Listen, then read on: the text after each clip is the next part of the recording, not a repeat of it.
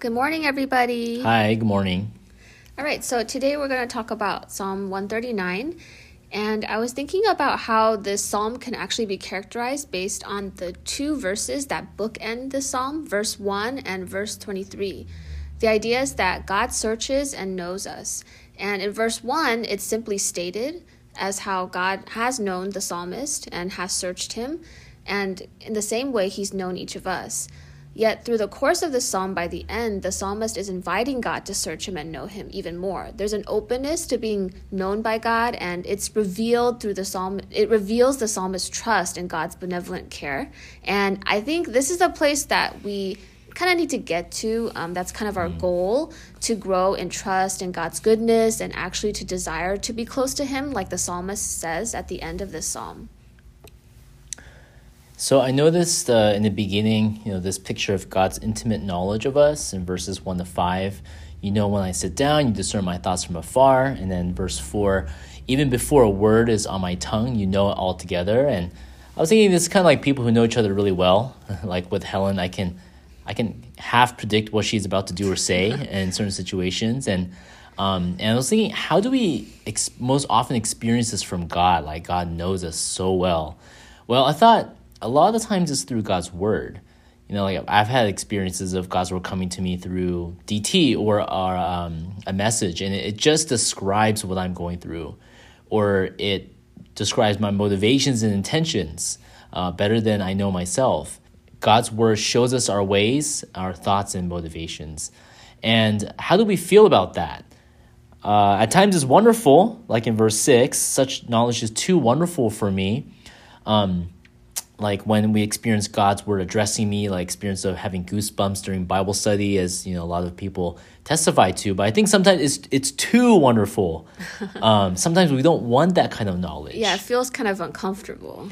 And yeah, why is that? Well, if we jump to verse twenty four and see if there would be any grievous way in me.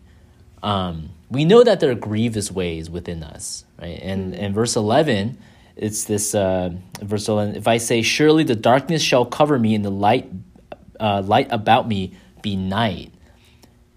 You know, there are things about us we want to hide in the darkness. Mm. And uh, I'm reminded of John 3, where it says, For everyone who does wicked things hates the light and does not come to the light, lest his works be exposed. And I think we know that there are things in us that are sinful. There are idols that we hold on to. There are fears and insecurities we feel like maybe we should be over by now or whatever it is, um, uh, we're unwilling or ashamed to bring those to to God's knowledge, to to the light, and so we try to flee God's presence. Verse seven, we kind of we kind of feel like fleeing, right? And um, uh, where shall I go from your spirit, or where shall I flee from your presence? This actually reminded me of Jonah, the reluctant prophet who tried to run away from God's presence by going in the opposite direction of Nineveh, where God was calling him.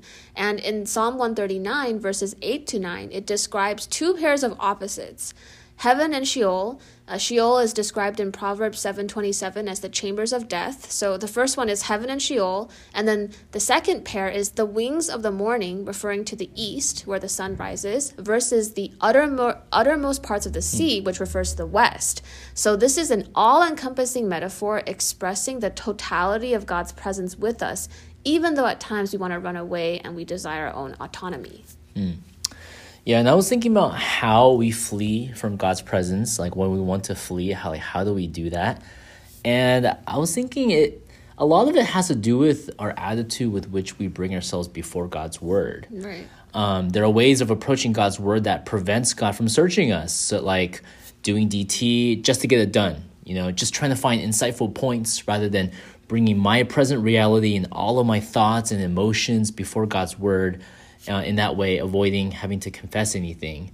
Um, or, you know, listening to messages for other people or deflecting points in the message, um, finding technicalities of why a certain point doesn't apply to me. Mm. I think there are many different strategies we use to try to flee before the searching of God's word.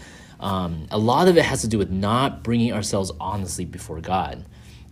Um, but um, I was encouraged. I thought the comforting picture we get in this psalm is that even though we try to flee from God, God still pursues us. And I don't know how many of you have had experience of God confronting you about the sin or idol you've held on to. And as you go through, as, as we finally go through that repentance process, we realize, wow, we've been holding on to this for a long time. You know, we've been avoiding having to deal with this for a long time, but God, out of His mm. mercy and love for us, continues to pursue us even when we try to hide from Him.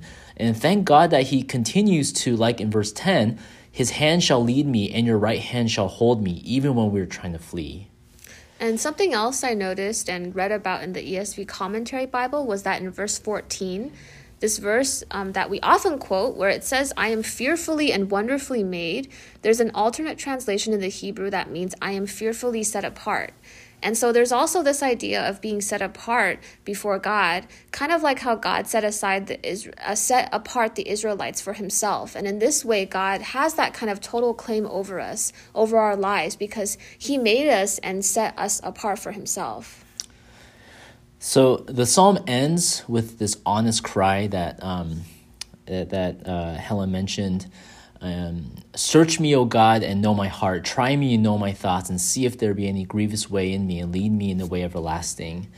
And so finally, the psalmist opens himself up to God's searching gaze. And why does he do that?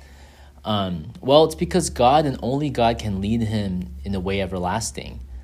And also, there's no reason to try to hide ourselves before God because it's impossible to hide from God. Uh, verse 12 Even the darkness is not dark to you, and the night is bright as the day, for darkness is as light with you. It's this image where we're like trying to hide in the darkness, but God has like, I don't know, like these night vision, has like night vision or something, right? And he just sees straight through us.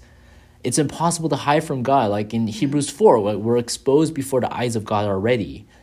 Um, God already knows what we're like. And secondly, uh, God designed us and made us, right? Verse 13 to 14, you needed me together in my mother's womb. God knows how to lead our lives because He made us. He wants to lead us in the way everlasting. So as we open ourselves up to God's searching gates, it's really so that we can so He can show us our thoughts and heart, and we can repent for any grievous ways in us, and he can lead us. Yeah, and so ultimately, I think the reason why we can have this kind of deep appreciation for God's intimate knowledge of us is because of what John already mentioned, which is that he is leading us in the way everlasting. He's leading us to himself, and ultimately, he wants to lead us into heaven where we can be with him eternally. This is why I realized, wow, I need to open up to God and trust him despite my fears and desire to hide from his presence. Because that, even though that's so natural to me as a sinner, um, at the same time, um, I need to strive for this to be open to God, and we need to open up to Him because He's our creator and He has our ultimate good in mind. Amen. All right, that's it. All right, that's all. Bye. Bye.